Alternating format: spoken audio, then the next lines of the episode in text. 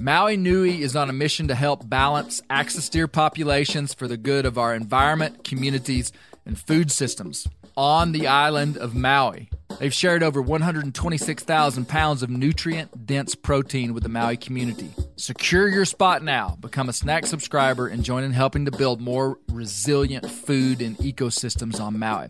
Visit MauiNuiVenison.com. That's M A U I N U I Venison.com and use promo code BEAR for 20% off your first order. For three days only, save up to 30% off bestsellers from First Lite, FHF Gear, Phelps Game Calls, and the MeatEater store. They'll also have for sale the Bear Grease trucker hats in camo. They're included in this sale, and all the great gear on First Lite. Whether you're fishing, shed hunting, scouting, sighting in rifles, or cutting lanes, your gear needs to keep up with all your spring and summer pursuits. The sale has you covered. Hurry, the sale ends May 16th. Shop now at firstlite.com, F I R S T L I T E.com.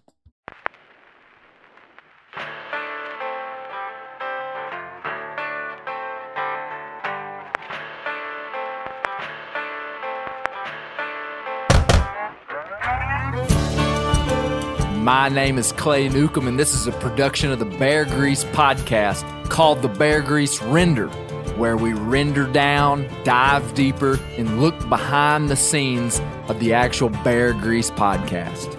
Presented by FHF Gear, American made, purpose built hunting and fishing gear that's designed to be as rugged as the places we explore.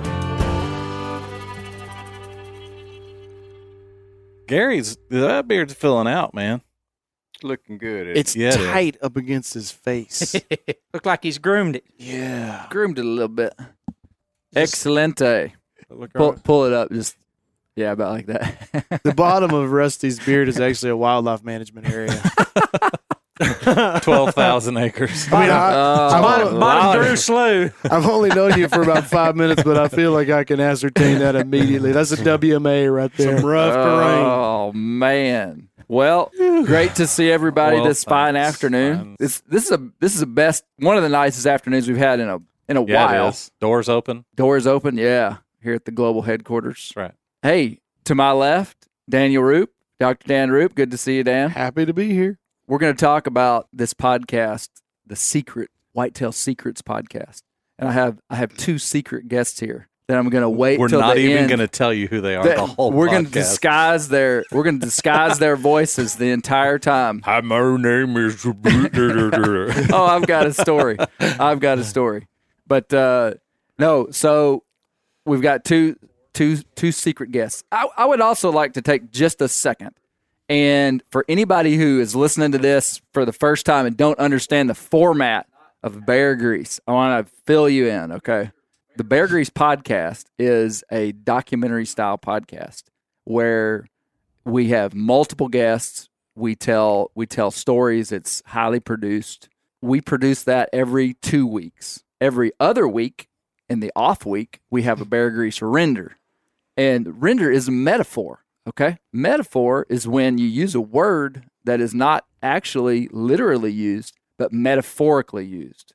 That word is a type and a shadow of the real word. So when you render bear fat, it turns into bear grease. And it's a process of heating that melts it down. And so, in essence, we're taking the bear grease documentary style podcast, we're rendering it down metaphorically. Bringing the guests in, lighting them on fire. yes. And then so the bear grease render is where all we all sit down and talk about the big podcast. So that's what this is. And it's okay to make fun of you in the process, right? Yes. Okay. That's part. So if the adjective for the podcast is highly produced, what would the adjective for the render be?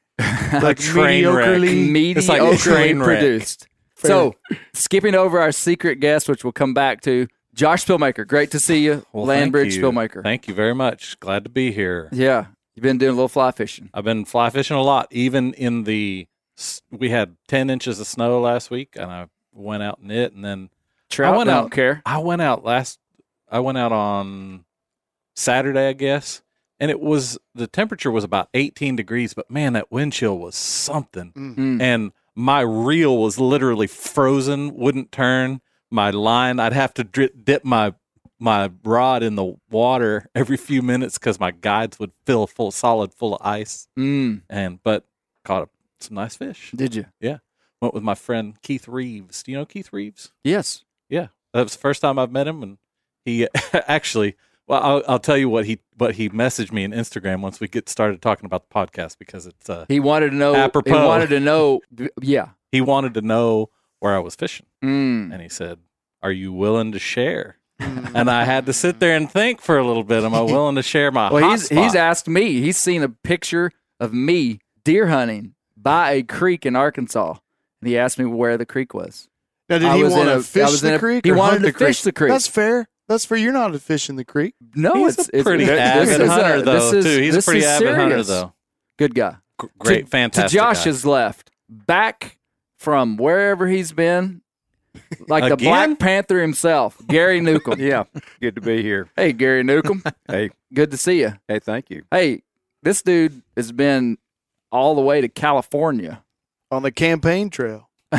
There you go. there you go, man.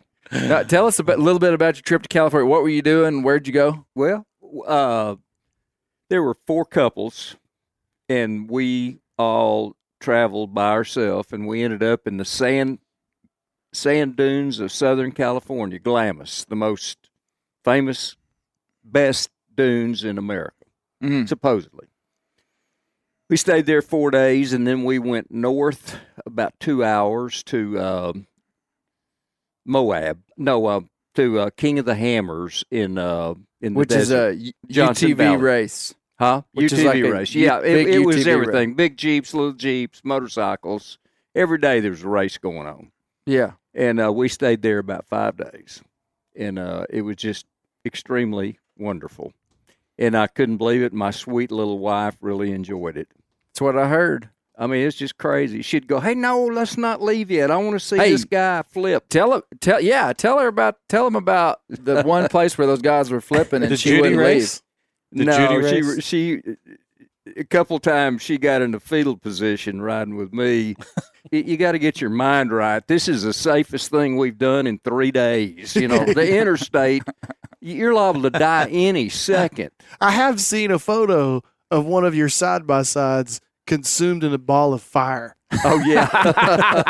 Luckily, I wasn't in it though. I mean, I I just left it. Obviously, We're gonna I was get to lucky. that. I was lucky to get out. But but anyway, you know, there's uh several places that are just it's just crazy to watch this race. What they do, they go through the desert at 100, 110, 150 miles an hour. Then they go through the rocks at two and three miles an hour. They go down big drop offs, up drop, you know, climb huge stuff, and it takes quite a vehicle to do all that. Yeah. So anyway. So my life as a young man was filled with what I just thought was normal. Turns out it wasn't. Uh, That explains a lot. riding in, riding in four wheelers, side by sides, jeeps with this guy. Hey, we're gonna come back to your story. Let me introduce our secret guest. Mm. All right, directly across from. Oh, Whoa! did it give out? I think the chair just gave Did it out. just break? Yeah. Dan Roop's chair just broke. Finally, We knew this was gonna this, happen. the moment He- has come. yeah, Well- go ahead and just Now you just got a stool to sit I on. got a it's stool. retired. do whatever you I need to do. apologize, It's guys. retired. We're good. Keep There we going. go. Keep going. All right. Mo Shepherd, my good buddy, Mo Shepherd. The man, the myth, the al- legend. Also known as Mosley Shepherd. I didn't the know that until the podcast. Well, actually, okay. I didn't know I've it got- either. I've got some explaining to do. Mo, greet everybody. How's everybody doing today? Glad It- to be here it- doing this doing this render cast. So Yeah, man. I've known Mo for a long time. I don't know, 15 years maybe, maybe not that long. I meant what I said. Mo's one of the best mountain deer hunters that I know, hunting some rough rough ground and just going out and doing it. He's he's he knows what he's doing. Um, You don't- and you don't- keeps secrets. you don't find Moe's house on accident. yeah, You better know where you're going. that's right. That's right. Yep. Um, so I'm going to introduce the other guests, and then I'm going to tell why they have nicknames. To his left, no stranger to the Berries po- render, Rusty Johnson. Rusty Curly Johnson. yeah, good to see you, man. Good to see you. So- Glad to be here. Both of you guys were my when when I decided I was going to do a podcast on secrets. I thought Daniel Roop because he's got a lot of secrets, and then I thought you two because y'all are good at keeping secrets. And uh, okay, here's what happened. Originally, the idea of this podcast, I was going to keep their identity sealed. Did you notice there was some incongruency in the names? Did you notice that? I'm I- pointing. Uh, maybe. Did you do you even know what we're talking about? No. Do, I mean, Did you do- listen do you to know this, podcast? this podcast is about a podcast? okay. I know. I know. I don't know what you're talking Okay. about. Well, Where you weren't paying attention. You lost me in the metaphor talk. I thought it was we're greasing something up. I didn't know what was going on. So originally, I was going to interview these two guys, and I was going to hide their identity because, and it was going to be a joke, because like as if they were telling secrets that were going to get them in trouble and get them killed or something. And so, when we sent it to production at MeatEater, I was like, "Hey, let's disguise their voices like they do on the movies, like when they're interviewing a mobster who's wanting to leak some info but not get in trouble." And so, I built the podcast like that, and I gave them code names. And his name was Mo's name was Mosley, and I just randomly Mo and Curly. So, so I I I just See, said Rusty, I had Rusty nothing to do with that. I just put that together. Rusty I knew it was all Johnson. Rusty Johnson was just Curly. And so I built all the voiceovers for these podcasts. I don't know if you guys know this, but there's actually quite a bit of work that goes into these podcasts. oh, really? And I built I built the uh, I thought you just recorded them does on your cell phone. Who and- does the work? Uh, me? No, no, no. We uh, we got a great production team at MeatEater that does a lot of it. I Um, just thought that was their names. Well, okay.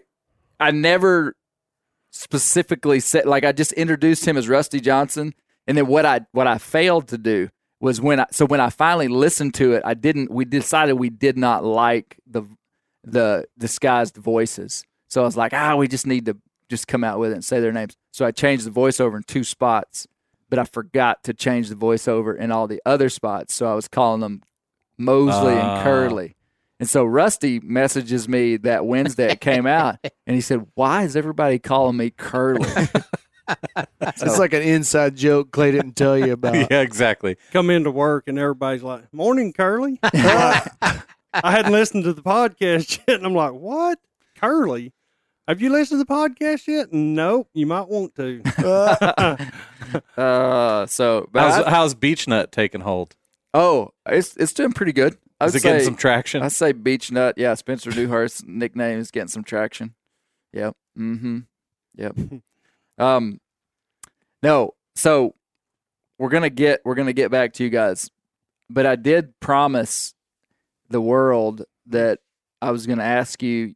I need you to tell us about the image that I put on Instagram about three weeks ago of a side by side in the twi- It was kind of a pretty photo. It was like. Um, Pretty disturbing. Y- yeah, it was like kind of twilighty, and there's about a th- a side by side just engulfed like in flames, completely like engulfed. thirty foot tall flames. Nothing ain't nothing left of that side by side. That's why I said it's a crime scene. And Yeah. Gary's covering his tracks. Yeah, yeah. So I What told was in I told people that I would what I have you tell know. that story. What what the heck happened? Judy was over in the corner in the fetal position. Uh, well, you know, it was real interesting to me in that my nephew and I ride together a lot, and we like to ride fast, and we just enjoy getting together, and we did that a lot. Well, I had a I had a tooth I, I had a 16 model RZR, and all of a sudden it started coming out in publications that these things were burning. So my Sean Mhm. Marriott called me and he goes, "Hey Gary, those RZRs are burning." And I said, "You know, I read that." And I said, "But it's only when they get hot." And he said, "I watch my Sean, temperature." Sean is a rocket scientist. That I man is a genius. They usually have to get hot when they burn. So I watch my temperature gauge and I don't let mine get hot. So I'm fine. Smart. So I, I was going on about a 150 mile trip. Actually, well, I won't tell you where I was going, but I went through the mountains and through the woods. Secret. Secret. We don't know Uh, I, anything. I looked at Rusty, your old home grounds. I, I was heading Uh-huh. down there. So on the way Uh-huh. back, this was brand new. you were riding by yourself, Yeah, by myself, and it's a turbo, On a and I'm real excited about 150 mile ride. yeah, r- real, and I and so I I take my gas cans instead of stacking them in there the way they were. I got this great idea that I had a better way of doing it. Mhm. It wasn't a better way. So I just drive this distance, and on the way back, I take a few little jumps and runs, and you know, bouncing off stuff, it- filling that turbo. Well, about the third time I got airborne, when I landed, those gas cans turned over Mm. and uh, you know, at the time I didn't see a lot of danger to me, but when I look back and comments from people, they go, you know, you were pretty lucky to get out of there, and uh, so you know, if it had been a wreck, you might get trapped. But anyway, I got out. There was no Well, way to what, put it what out. hap- I mean, you're just riding and We're you not- feel Was it heat was it coming up. dripping Yeah, on yeah, the I'm- on the I'm like- exhaust? We're not- looking in the back, and I'm seeing I'm running about 40 miles an hour, and there's flames, you know, shooting up. So I, of course, slam on the brakes, and I look for water, I look for dirt, look for anything. There's nothing there, so I, I just backed off. I left a um, real expensive pair of binoculars, and the I regret it. That's the only thing you regret. Yeah, uh, I had good insurance. So anyway, I just thought, man, I got about a six mile walk out of here. You could have lit a signal fire. I think he did. Well, I, I tell you, I think he did. um, It didn't work. I walked to the highest hill I could find and called uh, uh, James Lawrence, Yeah, and he came and got me. yeah. So And he probably just sniffed you out. He knew exactly where you were by the cell phone. James You- said, you- "I felt a disturbance in the force. exactly. I knew there was a fire over You there." you dialed his number, but you could hear his phone ringing. He stepped out from behind an oak tree. I've been you know, watching you it's, this whole uh, time. yeah, I saw that coming, Gary. the the you know the aluminum was melted, the engine. I mean, everything was just it was just it was nothing. The steel was remaining. That's about it. And Yeah, I- Holy cow! and my Swarovskis were melted. Mm. Hey, I agree with uh, what some people commented on. I read some of them comments because you got that hot machine, you got all that stuff, and you got gas cans in there that turned over at night. It's wonder that thing didn't blow and just Yeah, blow you and everything. Yeah, I know. You know that could have been the real danger. But but they had a hose that was coming loose when it got hot, and it was dripping fuel on the turbo, and that was causing them to burn up. But mine was because Somebody had set gas cans in the wrong place. that's right. It is. I mean, it sounds like a very safe activity when you describe it all. I feel like Yeah, you trust me. Driving around with a bomb. So, Uh, well, i- i- anybody else here ever had a machine catch on fire? I did, did see. once. I did see in Mena, Arkansas. I pulled up to the stoplight right there by the by the what's the, the train there downtown. What's that? I can't remember what that gas station is right there. But I looked over, and there's an old man, and I see smoke coming from under his hood. And within two seconds, there were flames rolling out, and he's at the gas pump. And I see him get back in the car and try to start it so he could drive it off. Oh, and he's in the car, and somebody somebody comes running out of the gas station, grabs him out of the car, and reaches in and puts it in neutral, and they push it away from the from the gas Wow, pumps, and wow. everybody That's was just intense. yeah trying to So- get the heck so out of Dodge. one time I had a 1991 Jeep Jeep Cherokee. Uh, it was the year was probably 2005, 2006. Good was it Jeep. red? It was a good. wasn't Jeep. red. It was, kind like- of burgundy-ish. And one day I was driving to the U of A, and I see I'm in Fayetteville, Arkansas, driving down College, and I see smoke start to come out from underneath the hood, and I just go, "Oh man, that's not good." And I I was within about a half a mile from an O'Reilly's, and kind of downhill, and so I just thought. I'm gonna make it to O'Reilly's. We'll ride this thing out. And so I just made it into, and the car was driving, the Jeep was driving fine. I pull into O'Reilly's, and there's more smoke coming out from under the hood, and I and I pop it, open the hood, and there is a pack rat nest on top Oh. of the hood that is in flames.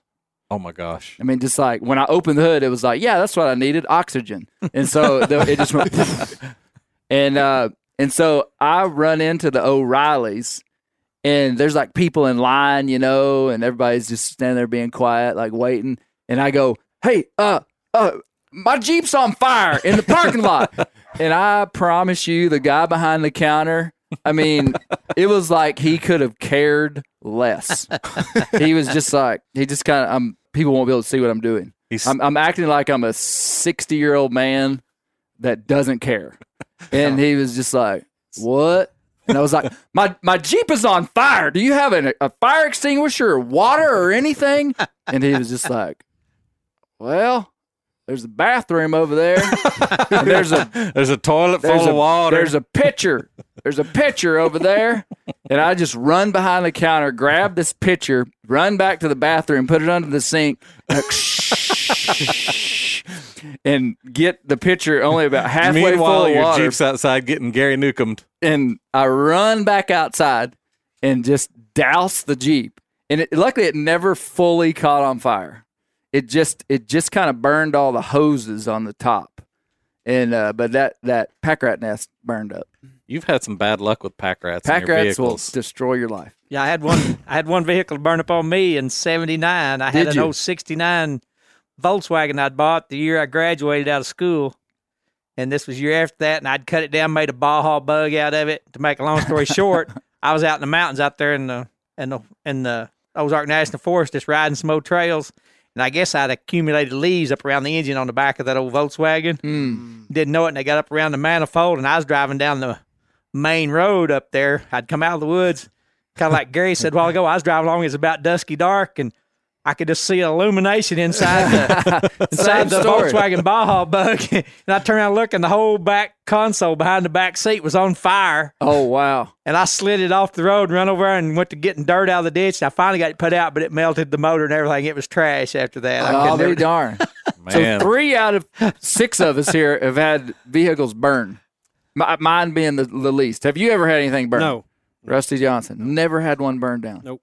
Wow, you're Like I said, really I got the fire put out, but it done trashed it. It burnt all the wire and Apparently everything, and I it's didn't mess with epidemic. fixing it. I'm Wow. not talking. This is a podcast on secrets. Is burgundy not red? I mean, it, no, no, no. Bur- Are they in the same burgundy is like dark purple. That's red. Yeah. Burgundy is burgundy. That's why they call it burgundy. One more story that's relevant to the time. Okay, and then we're gonna actually get in there and start talking about this podcast because I've got a few things I need to draw out a Rusty Mo. Yet. Mm. Okay. Good luck. Um, they so today is February fourteenth. It's Valentine's Day. We're recording Yes. this on Valentine's Day. This will come out as a on gift to our February 15th. wives. Um, February thirteenth. Does anybody know what February thirteenth is? It's is? the day before Yesterday. Valentine's Day. Yesterday, the day before Valentine's Day. Dad, Dad will know. But you you wouldn't know this, but in my house, February thirteenth is Jackhammer Day. Jackhammer Day. When I was, do you remember? No. when I was a junior in high school, when I was a junior in high school, one day I, I went and I had baited some hogs. Jackhammer like the broadhead? Well, just wait. Okay. 24 years ago. Calm down, Josh. Was it 24 years ago? Was I this was a your, junior in high school. Aren't you first 40? junior year or your? it was my first junior year. Aren't you 40? I'm 42. oh, okay. Well, then it was 26 years ago. Yeah, yeah, yeah. You're older So- than you look. So, so, hey, that was a compliment. I thought he was digging on me. Yeah. No. no, that was a compliment. Yeah, oh, was a thanks, Mo. That was nice. um, I was a junior in high school, and I had I had baited some hogs down on some some land, and I'm not going to tell you where it was. Hmm. And uh, what I had done was I had uh, dug a hole in the ground about probably 18 to 20 inches deep and about probably 20 inches wide. So envision a circle hole in the ground. The, the hole was near a creek, and the creek was in a big flat hardwood bottom. And there was a the- the ground came up out of the creek and was flat for about 20 yards and then had like a 10 to 12 foot steep rise and then it flattened out again so it was like a secondary floodplain if that make mm-hmm. does that make mm-hmm. sense Yep. you'll see this Like a in a steep lot bank. Like a steep bank well what i did was i put that hole about 15 yards from the rim of the higher bank Mm. so that I could walk up and peek over the bank down to the creek to this hole in the ground. Bushwhack the hogs. Okay, that's exactly right. So I filled that hole with corn, and we didn't have trail cameras or anything back then. I mean, just nobody was using trail cameras. And I even raked out the leaves about 50 yards going up to where you look over the edge so that I could walk without making any noise. And I set the trap and just waited. uh, You know, I can't remember if I waited four or five days or, or how I knew that there were hogs in there. I may have just been guessing that they would be there. And this is the kind of dad Gary Newcomb was. The night before, I just had a inkling that it was the day to go, and I said, "Hey, I'm not going to go to school tomorrow. I'm going to go hunt those hogs." Do you remember that? Okay, he's shaking. I didn't no. even tell him. I did. I really did. I, I just told him I was like, I'm going to I'm going to hunt hogs, and uh, because I remember the next day being in the classes that I missed. Uh, for some reason, I vividly remember the look on one of my teachers' faces. He wasn't angry. He, I just remember it. Just disappointed. So I go down there, get there just after daylight, and it just worked like clockwork. I walked in those the the leaf where I'd scratch the leaves back, and I'm carrying a 65 pound pull high country X. What was it? High country Excalibur. Excalibur with hatchet cams, shooting about a 500 grain era. And at that time, we were shooting jackhammer wasp broadheads, which is an expandable broadhead. And at the time, it was like, I mean, we just were shocked at how good they killed deer, right, Dad? A- absolutely. I mean, just because we were coming out, you know, those were some. That was kind of the first gen. I gen think I mechanical. still head. have some that I got from you back then. Yeah, I bet you do. Did you ever shoot jackhammers? No. Yeah. Well, so Rusty was that that was kind of a judgmental no. Rusty was like, no, I never shot Jack jackhammers. His beard's a WMA. What do you think? I think he shoots jackhammers. Mo, did you ever shoot mechanical broadheads? You don't shoot mechanicals and recurves and longbows. That's right. That's right. Mo's that's the ultimate like slap. Um he's like big men real men don't use mechanical broadheads. well, no, they did real good with with deer. And I I walk up over this rise just after daylight. I didn't hear hogs. I just was just I wonder if they're there. And man, I raise up over the little bank looking down and and there is a ho- big big hog with his head completely submersed in that hole. I mean, just like his. I mean, he can't see me. He's down there crunching corn, and I mean, here I am, and I'm just like, holy cow, it worked. You know, I'm just a kid. You know, like 16, maybe 17. You're very excited at that Oh, moment. and he's standing there broadside. I think it was 18 yards, and so, I mean, I had arrow nocked. I was mm. ready. I drew that bow back and just put it right behind his shoulder, and shot. And man, that arrow looked like it bounced off of him. the arrow just stuck him right where I was aiming, just right behind the shoulder, just like I would have shot a deer. And he literally kind of grunted and just just plowed, you know, just disappeared, you know. And within 10 yards of that hole, that arrow was laying on the ground. And I just was in shock. I mean, it just it more or less bounced off of the hog. And I walked down there and it had about how much penetration? I remember that so well. We've got a picture of it. I mean, probably three inches of penetration. And Must have hit him in that big shield. oh yeah, You see, you trusted your dad. It's like Tyler the time I told him how to jump a sand dune and it almost killed him because he did it exactly the way I said. I told Clay how good those jackhammers were. Yeah. He trusted me.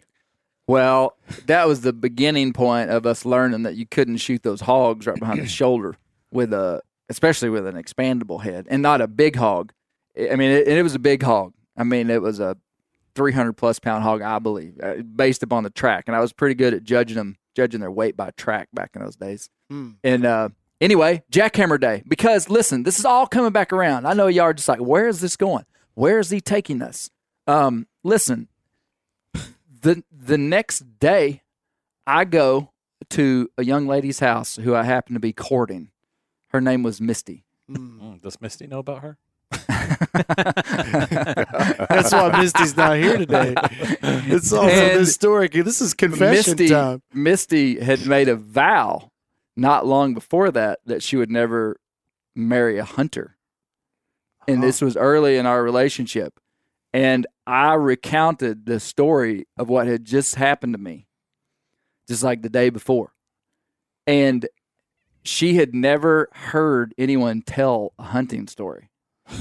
And it immediately, she was like, I like this guy. I'm in I love. can I can live with this. I'm this. in love with this. Can you believe man. that? That is a great Valentine's story. Yeah, Is it that's not? true Jackhammer Day. love. That's Jack story Hammer Day. of true And love. so last night, last night, uh, while we are at church, she texted me in the in the meeting. Okay, yep, it happened, and she said, "Happy Jackhammer Day." She remembered all on her own. There you go. I wondered if she would. You need to get How one of cool. those jackhammers and like put it in epoxy, like clear epoxy, so she can keep it on her Shaped desk. in a heart. Yeah. shaped in a heart. Shaped in a Epoxy heart. shaped heart. Now that's if that's not romance, I don't know what is. Me neither. So I had to tell that story on Valentine's Day. Sport Dog is the most recognized brand in the hunting dog training industry. Born in 2003 in Knoxville, Tennessee, Sport Dog was forged by a passionate group of hunters and dog trainers who intimately understood the challenges of the field and the special connection between hunters and their dogs. The people at Sport Dog know that having a well trained hunting dog is more than just having a reliable partner, it's a commitment to their safety and unlocking their full potential. The Sport Dog promise to customers is simple gear the way you design it. Every product Sport Dog builds is meticulously designed and rigorously tested in the field, ensuring it withstands the toughest conditions you and your dog may encounter.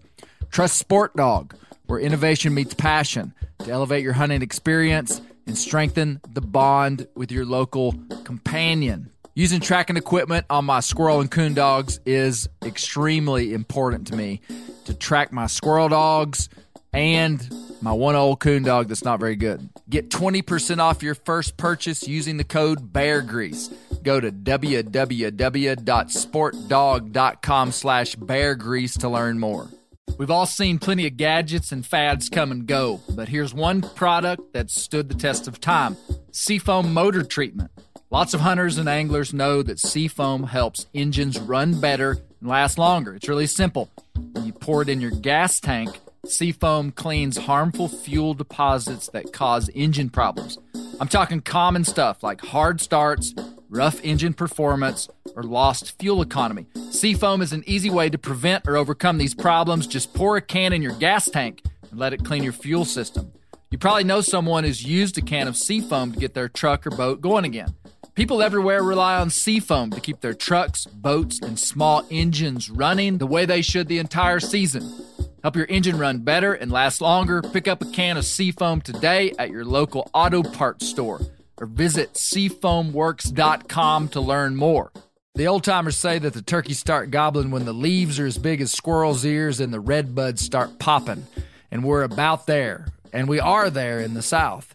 The onX Hunt app is one of my most valuable tools in the spring woods. With tools like coniferous versus deciduous tree distribution layer, you can save time by locating edges or transition areas of mixing habitats from home. Find an area like this with water in close proximity, and more than likely, there will be a goblin turkey nearby. Knowing the exact boundaries of private ground ensures I stay on the right side of the fence, but can easily find public ground to go see if I can't strike a gobbler. If you do get one to sound off, using compass mode and waypoints will help you pinpoint his exact location, allowing you to move in and make the perfect setup to bring him right into your lap. Download the onX Hunt app today. You'll be glad you did. onX has a special offer for you. Use code BEARGREASE to receive 20% off your membership at onxmaps.com slash hunt this spring. All right, Moe, did you? So you were really in the dark on what I was doing with this podcast. You just kind of trusted me.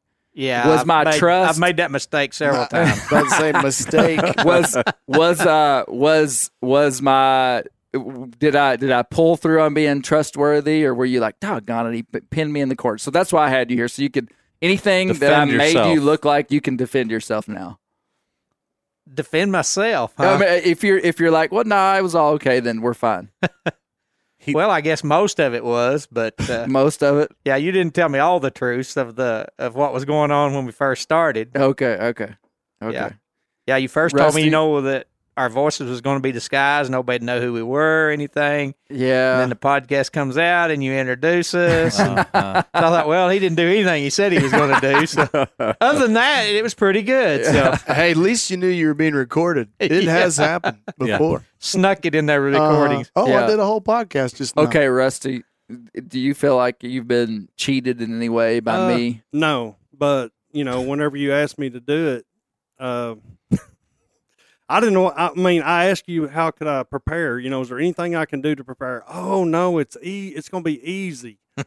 Typical Clay Newcomb. It's going to be easy. Don't worry about it. It's going to be easy. But no, it it turned out pretty good. I mean, you caught me off guard on a couple, but Yeah.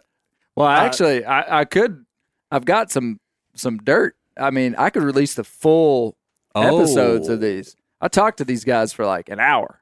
But remember, if you do that, you got to re- you got to you got to release the stuff that I asked you that you didn't put on there yeah. either. Moe, Moe turned the tables after a while. He was like, yeah. "Hey, how, what about you?"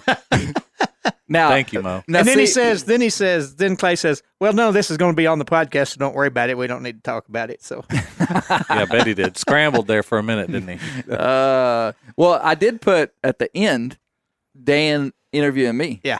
So I, I thought that was fair. Yeah, but he don't know you as well as like me and Rusty, and Josh, and us do. So Uh, what what what y'all think of the podcast? I thought it. I, I thought it was. I actually didn't know where the podcast was going in the beginning, and uh, I thought it was really good because, you know, I had a great talk with Keith about about this stuff because there there's a lot of guys that are real sec- secretive about stuff. I I have had a different upbringing inside of hunting and fishing, especially that I feel like I've had. I almost feel an obligation to share what I know because I know so many people have shared with me. So you know, I I think I think being able to foster a love um, for being outdoors and hunting and fishing um, sometimes trumps keeping it secret. Sure, But sure. you know, that's that's coming from me from a totally different experience in life with hunting. and Yeah. fishing. So you're coming from a very like kind of quote unquote healthy hunting background. Clay's like an abused child. yes, yeah, yeah. undereducated, abused. Uh, But I, it was interesting that, that Keith texted me because I, he hadn't heard the podcast. Oh, okay. and he said he said hey I, I was just wondering i'm going out to to beaver dam and i'm just wondering if you had any spots that that you would feel comfortable sharing i was like Mm. i was like well how about i go with you and i if i feel good about it i'll, I'll show you a couple well, spots you know, I think it, it's it's possible. Some people, I, I heard some people's comments on it, and I don't think they really listened to the whole podcast. So what we did here was we we used hunting just as an entry point to talk about the way people manage information they have. You Mhm. know, so like yeah, we talked about hunting secrets, and that was kind of what we used. But really, we were looking at you could have you could have made that podcast about tennis. yep It's it's how we share information and why we share information or why It- we don't. or why we don't and who we share it with. And you know, it, it really was a a study for me because it, it, it happened just the way I said it. I was sitting in a tree up here on November 1st and I had a picture of this big deer and there was nothing more that I wanted to do. I mean, like I'm like scrolling through my phone trying to find somebody to send it to that I hadn't. And I'd send it to very few people. I'd send it to probably everybody in this room. I'd I'd shared it with Moe and Rusty, and uh, I told you all different versions of that story of where it came from. all different versions of where it came from. Uh, this is public land deer in Kansas. This is a no. I'm just kidding. No, uh, it, but and I was just like, this is this is weird. And and and I had it's not like the first time I've ever thought of this. We share stuff with people because we want I mean, we like to share something with like-minded people. But really it's deeper than that. You know, it's it's it's it's it is a request for friendship. If you really Yeah, think about it. really is. And that's what Dan did such a good job of describing just kind of going back into human psychology and it's like we we trade information for stuff and that stuff is friendship and we want to trust people like i want to be able to send rusty a picture and and it's like, hey, I'm giving you something that I can trust you with. You want to, but you can't. I, I really want to, but I uh, want to, Rusty. but uh, Dad, what did you think about it? You know, it was very revealing, even though I think deep down most of us realize why we share information. in, in my thoughts on it change a bit, you know, off and on. Like, I, I just had the thought that um, we share for entertainment. I, I Yeah. get this with some of my writing buddies where uh, you know, one goes, "Hey, man, I'm right in the middle of a business deal. I'm not. I just can't talk about fun stuff." I mean, that's the exact words. I don't have time to talk about fun stuff. So we love to share. I I can't wait to tell him something that I've done with my machine. You know, I want to talk about it. it. So it's really fun. It's like you take a trip, and people say, preparation is as much fun as your vacation. And a hunting trip, especially, you're preparing, you're shooting your bow, you're getting your equipment, you're buying this, you're buying that, you're getting ready. That's as much fun as going out there and sitting in a tree for five or six days and not seeing a deer. You know, I mean, it's so there's a social aspect. I'd inter- I'd be interested to see what you say about that. But uh, that's entertainment, and most of that entertainment, I think, is survival. You know, I'm trying to survive. I'm Gary Newcomb. I'm trying to survive. I got to have mental health, physical health. I, I can just go to spiritual. I can just go down the list. I need all that to be healthy. And to be healthy, I got. I can't be taking care of Dan Roop. I got to take care of me. None of us can. So, yeah. so you, you know, we we do things to make each of those aspects of our life stronger. Mm-hmm. You know, I, I I want to build my image up in Dan's eyes so he will respect me more. I want to show him a picture of this deer so he'll know for sure that I'm probably a better hunter than Clay. You know, what I mean, so so everything you said, I agree with. Where but I- would you put the entertainment though? But You you, know- you, didn't put the entertainment in there. That's because I'm not very good. But as as you're as, as just even as you're saying entertainment makes me think. You know, a lot of times entertainment we can kind of talk about it. It almost has like a negative connotation. Oh, you're just wasting your time on so much entertainment, or we'll go to some kind of entertainment to distract ourselves from what we really need to be doing. But sharing things that bring us joy has immense amount of value. I mean, that's really what entertainment is. Is that not relationship building? And that though? is relationship so building. I, I think that would Yep. be like a subcategory because you're not sharing entertaining stuff with someone that you aren't in, that doesn't have some interest in what you're doing, Absolutely. and you're trying to say, "Man, I need somebody that'll laugh with me today," and, And- you, you and know, you're and it's more than if, if social media is kind of pseudo identity validation. I get a like and I kind of feel better, but also don't. Like rusty. so. I knew that was coming. So I knew that was he even looked at you grinned me that curly beard. I know why they call you curly. Um, but like Rusty Johnson, WMA. WMA. But you know, like watching a TV show, that's one thing that's entertaining. But going out and sharing an experience in the real world that you both value and you both derive joy from, I mean, that's true entertainment, and it builds true, you know, really deep relationships.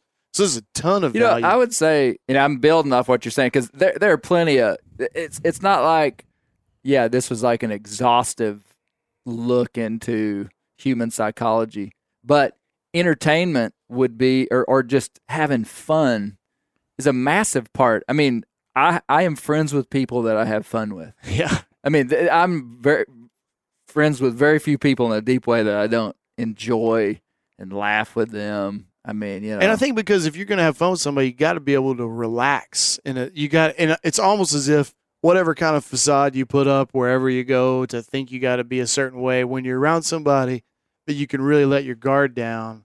I feel you like can to- take off that stick on mustache, Dan. I feel like if I could let that guard down, then I could really enjoy something. And I only let that guard down with certain people. And so maybe the real secret is like me being my my myself, you know, and mm-hmm. I, I reveal that to certain people. And then I can really enjoy, you know, whatever it is we're doing.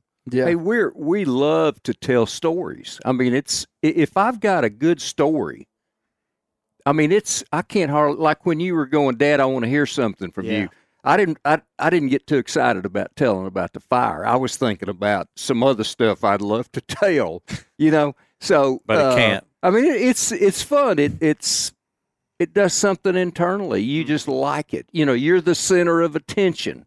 You, you're you're just doing what you want to do. So, uh, Yeah. I think that's real important in our lives is to have something to say that has meaning to other people, and you can get their attention. Yeah. What gives it value is that when you tell a story and we tell you, yeah, that was a great story. You Yeah. Just in whatever way we do that, you know. Right, right. That that is really meaningful. It validates identity. It really does. When I stand up and tell a story and you guys laugh, it reinforces to me that I am who I thought I was. Yeah. You know? Yeah. I mean, that's just the truth. You know what I'm saying? you know, the way that gets away from secrets, but the secret could be I'm doing that to build myself up in Rusty's eyes. I, he doesn't know me, you know, so I'm trying to tell a story to impress him that, hey, this is really a good guy, or this guy's a great hunter, or whatever. Just don't go so riding so side by most, side. most with things him. are real selfish, you know. Rusty, what what did you think? Well, I mean, I had fun doing it, but I got kind of a story too. So after the podcast, uh, my son Rustin, he's like, "Dad," he said, "You know, you've taught me a lot of stuff," and he said, "I've mainly picked it up by just watching you." He said, "You are so secretive. You're so used to keeping everything such a secret. You don't even open up to your own son." He said, "Why not?" Mm. He said, You should, of all people, you should open up to me about everything that you know. everything that you So know. this got real. yeah. And I said, You got a good point. I mean, um, I want to be so secretive about all this stuff that I neglect my own son. Now, just to clarify, the the on the podcast you talked about how your son, who who who I know and is a friend of mine, Rustin, Mm-hmm. is uh, your adult son. He's how old is Rustin? He's 25. Twenty five. Mhm. That I mean, you guys hunt together like you're. I mean, like best friends. Yeah. I mean, y'all hunt. So y'all, he's not talking. You're not ho- keeping hunting secrets from him. uh, look at the hesitation. No, I mean, I, I I don't I mean, it's not like you're. I mean, you're sharing deer. So wh- what? Tell me what he's talking about. just like certain like strategies and you know why do you do this or why do you not do this he says that i don't explain myself you know if i'm doing something i'm just expecting him to watch and I figure see. it out on his own So he's just critiquing your communication Right. mechanism. He's not saying, "Dad, you're withholding me No. because you're afraid." Intentionally. Yeah, he's just saying you're you're so used to not communicating, you're not communicating with. i'm him. not purposely withholding information from him. And I, my dad was the same way. He did not purposely withhold stuff but i mean he was he didn't communicate. He was so secretive of a guy that he would not just open up and just freely communicate verbally to what he was doing and why he was doing it. I had to really watch and it took years of watching him doing what he does. And our friend dalton he says the same thing. He's like man he said i've picked up so many things just by being around you without you even having to say anything you Yeah. know i've learned a lot basically through osmosis you know Mm-hmm. but Rustin's like, man, he said, you you need to just open up to me and just just tell me everything and Mm. explain everything. Just open up. I mean, I And think I, I mean, I, I find myself not doing that when I I should be doing that, especially to him. Yeah, it does say a lot that he feels like he can say that to you. Mm-hmm. You know, I mean, I think that says it done. He wants to.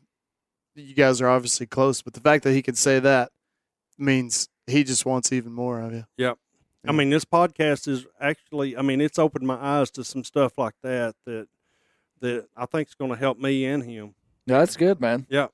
Moe, what'd you think? Just in general, just general. I mean, did it? yeah, it, it, it and uh, I've had several texts. I've even talked to a couple of my friends, and you know, they said uh, that's very interesting. Said uh, we didn't realize that you know, You were Like- holding out on yeah, him. like a couple of them told me. They said, "What have you not told us about, or what have you not showed us a picture of?" I said, "Well, you probably never know because if I haven't showed you by now, I'm not going to or tell you either one." So we had some pretty good laughs about that. Like I said, in person or on the phone or even by text message. There's been several people, of my friends, my hunting friends, and even some of my work friends that that uh, listen to it and stuff. Moe, are now I know that you and your wife hunt and fish together. Are there pictures of game on your phone that you won't show your wife? I don't think so. Okay, Just checking. just checking. Yeah. It is is Valentine's, Valentine's Day. Day. Yeah. I know. It is. Yeah. You better show Hey, it. baby, I want to show you a picture of this Yeah. buck. I've I've been holding- saving she, this one. She doesn't deer hunt a lot. She likes to go when the weather's nice and stuff like that. She don't like the cold I- weather I'm- and stuff. I don't figure. I can't figure out why why wives are so contingent on the weather. Because my But wife's she- the same her way. favorite I don't thing to do go out is- there when it's eighteen. Her favorite degrees. thing to do is turkey hunt. She loves to turkey hunt. So That's how I met Moe turkey hunting on the youth. yeah, turkey years hunt. ago, Yeah. down by a spot we won't He- reveal. That's right. He, and he's a heck of a turkey guide. Mm-hmm. mm-hmm. Yeah. Dan, what was your overall take of it? I mean, you we we you were on the podcast, Yeah. but but any Yeah. any thoughts afterward? No, I th- similar. How to do you feel like you did? okay. Nailed it's uh, actually similar to, to Rusty. So I've got, uh, if my daughter was ever interested in it, it'd be awesome. But I've got three sons who, to varying degrees, are right now they're 16, 14, and 12. And to varying degrees, you know, we've just been back in the States functionally to kind of hunt for about a year. And um, I think after even talking it out loud with you and then thinking about it and realizing how much of how important it is to me like what happens inside of me when I hunt and I do what I do. I've never wanted to force anything, especially on my boys. I wanted them to feel like they could kind of decide who they were for themselves. And if they wanted to do something like I do, that's great. But if not, then I'm going to, in a way, kind of with that kind of stuff that I deem as like entertainment, what Gary said, or kind of like almost like a hobby. I don't want to shove that down there, you know, who they are. But I think uh, so one of the things that I'm I'm going to do is this summer over the summer I'm going to get set up to where I can take my boys out in a tree with me. You know, I've only been hunting back in the woods for a this is my first fall back in the woods after being Mhm. gone for a long time.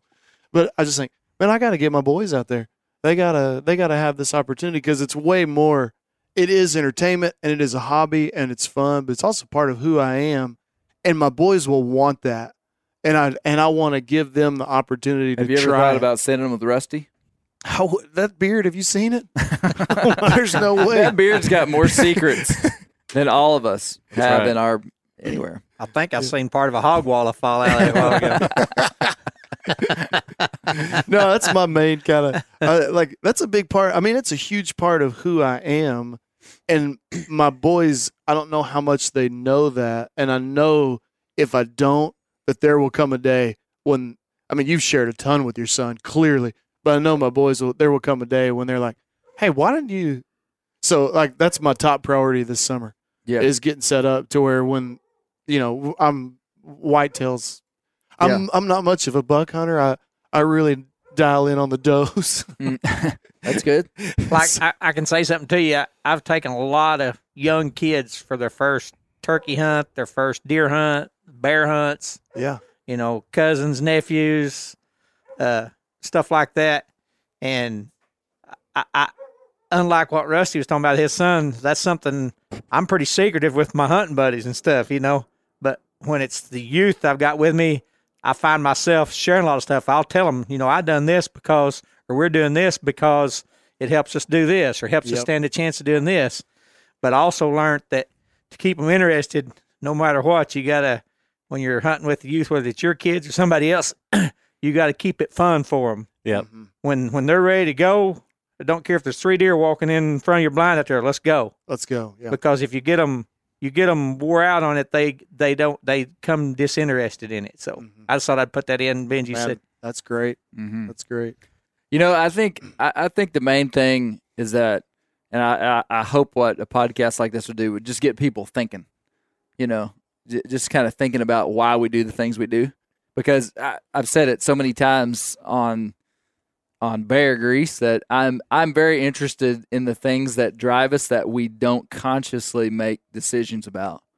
You know, we don't, and and I think that self awareness is pretty important. So regardless if if if uh, somebody comes to the conclusions that that we did, or, or maybe their situation is slightly different, but the idea is to make people think and just kind of become more aware of why you do what you do.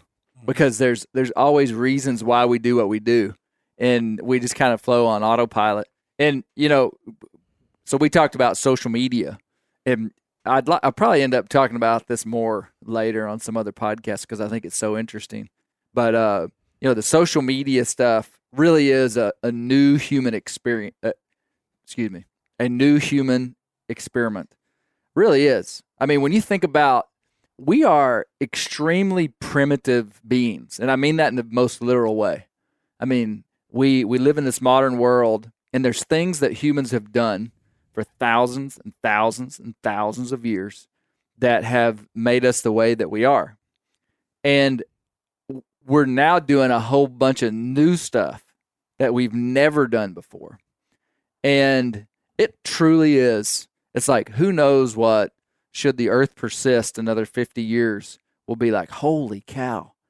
That Instagram, Facebook, and TikTok was like crack cocaine and literally rotted our brains out.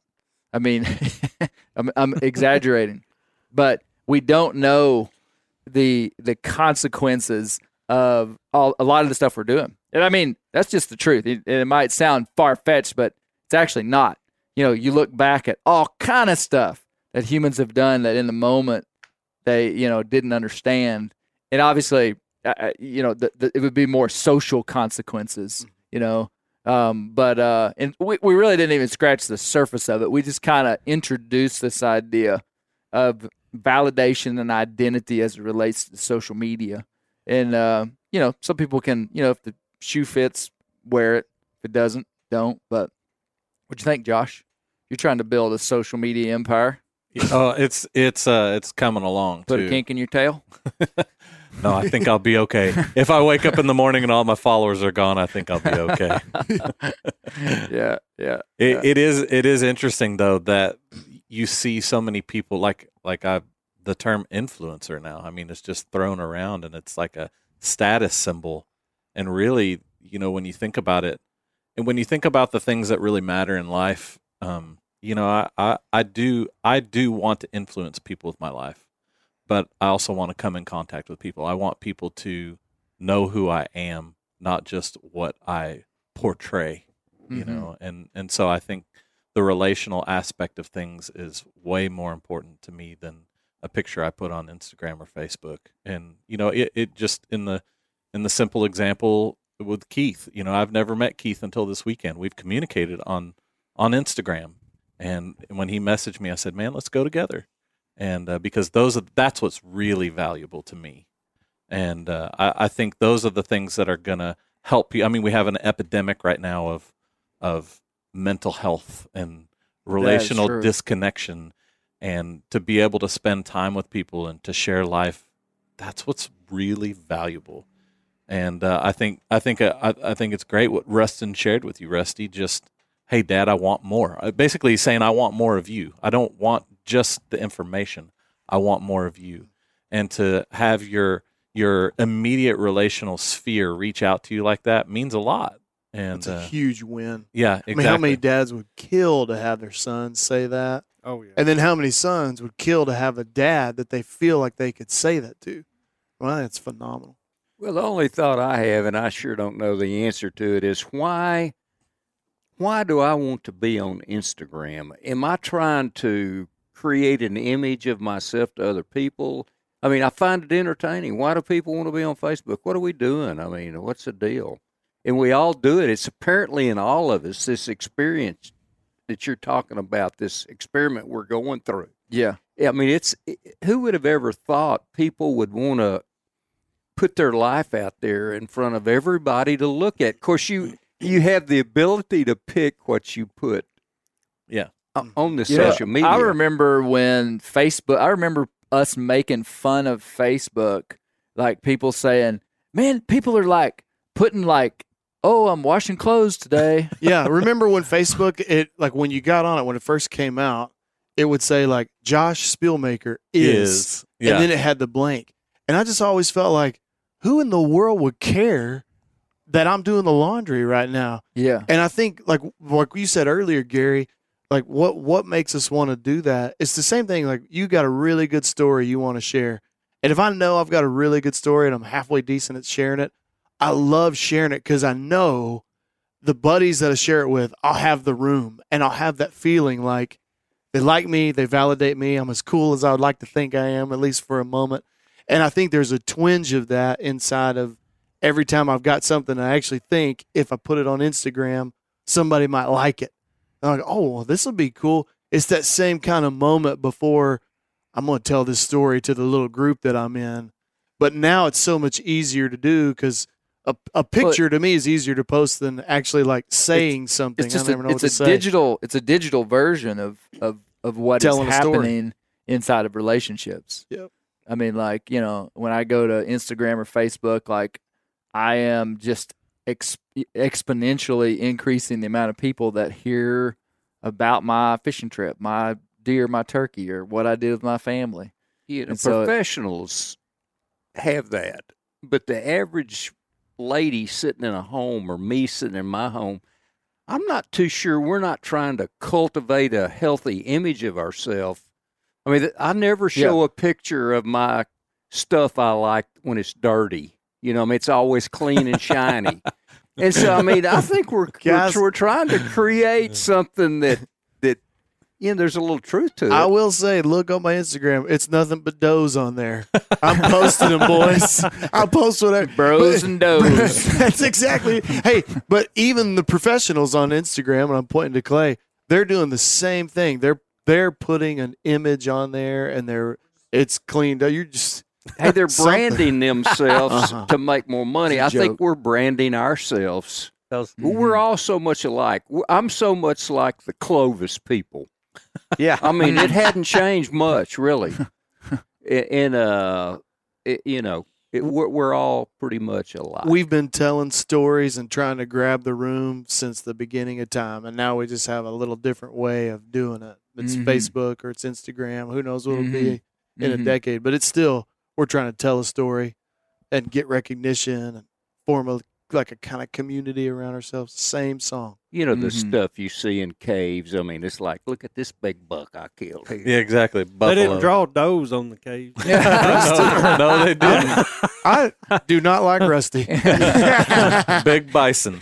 uh, hey, I had a guy this week send me a replica Folsom Point, but it, it was a, it what it's it's not stone. It's a three D a three D printed Oh, Folsom really? Point. That's pretty cool. That, as I understand it, he was there when it was found, and yeah, I don't have it. I don't have it in my hand. Wait, he found a 3D. Wait a minute. He found he 3D I printed a understood 3D it, printed. He point. found he was with somebody when they found a real Folsom Point. I mean, just a incredible Folsom Point. I'll, I'll show it to you guys later. And uh, super thin. I mean, just like as thin as the bill of that hat. And um, when you just look at every gauges on single angle on it, the the fluting on it is concave and just beautiful. And anyway, he he sent me a lo- really nice letter. Um, his last name's Bender. I, I've got to get around to. He wrote me a letter. I wish you to give Like me a his email handwritten letter? Yeah, hand. It was beautiful. People He- still he- do that. Man, he did, and he Huh. knew it. I'd read it, and I did. Um, but uh, it was really it was really cool. Yeah. Too bad you Folsom don't know how to write. I know. I don't even know where the post office is in this town.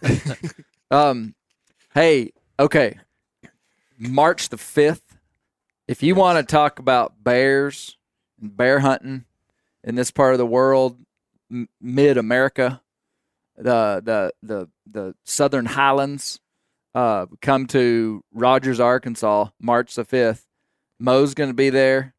Uh, I, Josh will be there. I'm gonna be there. I don't know. Maybe Dan will be there. I'm gonna try. Um, we're gonna. It, it's called the Black Bear Bonanza. Arkansas BHA is putting it on, and we're gonna. It's gonna be. It's a real deal lineup. We're gonna have a black bear biologist panel. I'm pretty sure the Arkansas bear biologist Myron Means will be there. I, I, I believe Laura Conlee, uh, the the Missouri bear biologist, or or yeah, large carnivore biologist up there will be there, and probably somebody from Oklahoma. And uh, I'm gonna be there. We're gonna have an owl hooting contest. Man, I would drive across the country to go to a real live owl hooting contest. Yep, you're gonna have to compete against Moe Shepherd. I'm not even Good stepping luck. up to the Yeah. plate. Hey, I'm gonna give you. I'm gonna give a foreshadowing sneak peek that'll blow your mind. Two days ago, I was in Will Primos' house, and we out hooted. I, I he out hooted for me. I out hooted for him. And what do you like? What was I'm not going gonna tell you what was said. Have you was improved like- lately? I, I'm probably the same. I found I, Al Hooters don't improve much. They just kind of either have it or Hit they the don't. plateau. That you plateau out. But how about that? That's pretty That's cool. pretty good. You'll you'll see it. That's pretty cool. Trust me, you'll see it. We did How a little, old is we did Will a little Primos? crow calling too. How old Will is Will? Primos is se- he'll be seventy Should we years say? old. Should we 70. say his age? I mean, we're just telling all. Yeah, Well, I know. I mean, can he- keep some secrets. I mean, Yeah, he was young when I was young. he was young when you were. so I'll just leave it there. That was the foreshadow. So March That's fifth, pretty cool. come. It's an all day event. I think we're going to try to render some bear fat. Oh, cool. Uh, there's a lot of stuff going on. Where's uh, it at? It's at in it's Rogers at the Quail Barn in Rogers, Quail. Arkansas. Benton It's County Quail like- Barn in It's like Rogers. a event center type deal. Okay. Uh, number two, as we're closing down, you can buy bear grease hats now on themeateater.com. That man, they were out of stock for like four months, and uh, they just they just came back in, and so I ordered mine the other day. you got my some- wife ordered mine for me. good, Or hey, if where's the a theme Panther theater. hat, man? man. You know what? Mm, it's elusive. Sometimes promises don't come through as quickly as you'd like them to, and I have nothing to do with that. Unfortunately, uh, they're coming. Yeah, we're gonna have some believer. and It's gonna have a Black Panther on it, You got to believe her. You're a believer of. and it's gonna happen. Um, so that's gonna happen. There's also some Bear Grease shirts. There's one that says Acorn, and it's got an acorn with a big mustache, and it says Bear Grease. It's a cool Love it. shirt. It's a great shirt. It is a good look. Uh, there's also a, a, a shirt Those are on the website. I yeah, think, those are they? for sale. You Yeah. can buy those right now. There's a shirt that has a jar, a mason jar of bear grease, and it says bear grease, and it has all, lists all the things you can do with bear grease. And there's another one that I haven't promoted. That's a big barred owl flying through the air, and it says hoo hoo hoo hoo hoo hoo hoo hoo hoo. Barred owl, like a quote. You see what I'm saying? That's awesome. yeah. And That's so awesome. uh, anyway, Barred Owl, Bear Grease, um, and then uh, the the Acorn shirt. So you can check all that out. Thanks, guys. Hey, I hope it was clear that the reason I could interrogate these guys like I did is because these are two of the best deer hunters that I know, bar none, for sure. So that's the only reason I can manhandle these guys and, It's and an honor to be in the room. You don't know all that many hunters, in, do you? no, you guys, both of you guys, for sure at the at the very top of the heap in my book for this part of the world, for sure. So, thank you guys for being a part of the the, Enjoyed the it. podcast. Thanks Enjoyed for it. the kind words. Yeah, rest of you doe hunters. Good luck. Doe hunters and the four inch Hey, trout Dad, catchers. did you have? You want to tell us that story you were dying to tell? No, not really. not really. You know, Say- you know, the thing that I enjoy the most right now is just, uh, you know, getting out in the wilderness and a side by side. So you know, but no, no, I You're don't. done. Secret. I'm done. I'm It's done. Secret. You have to wait. Getting out in the to wilderness, wait on that burning one. the side by side of the ground. Burn to the ground. If you want to see that picture? It's on my Instagram. Yeah, I've looked All at right. it a few times. Thanks, guys.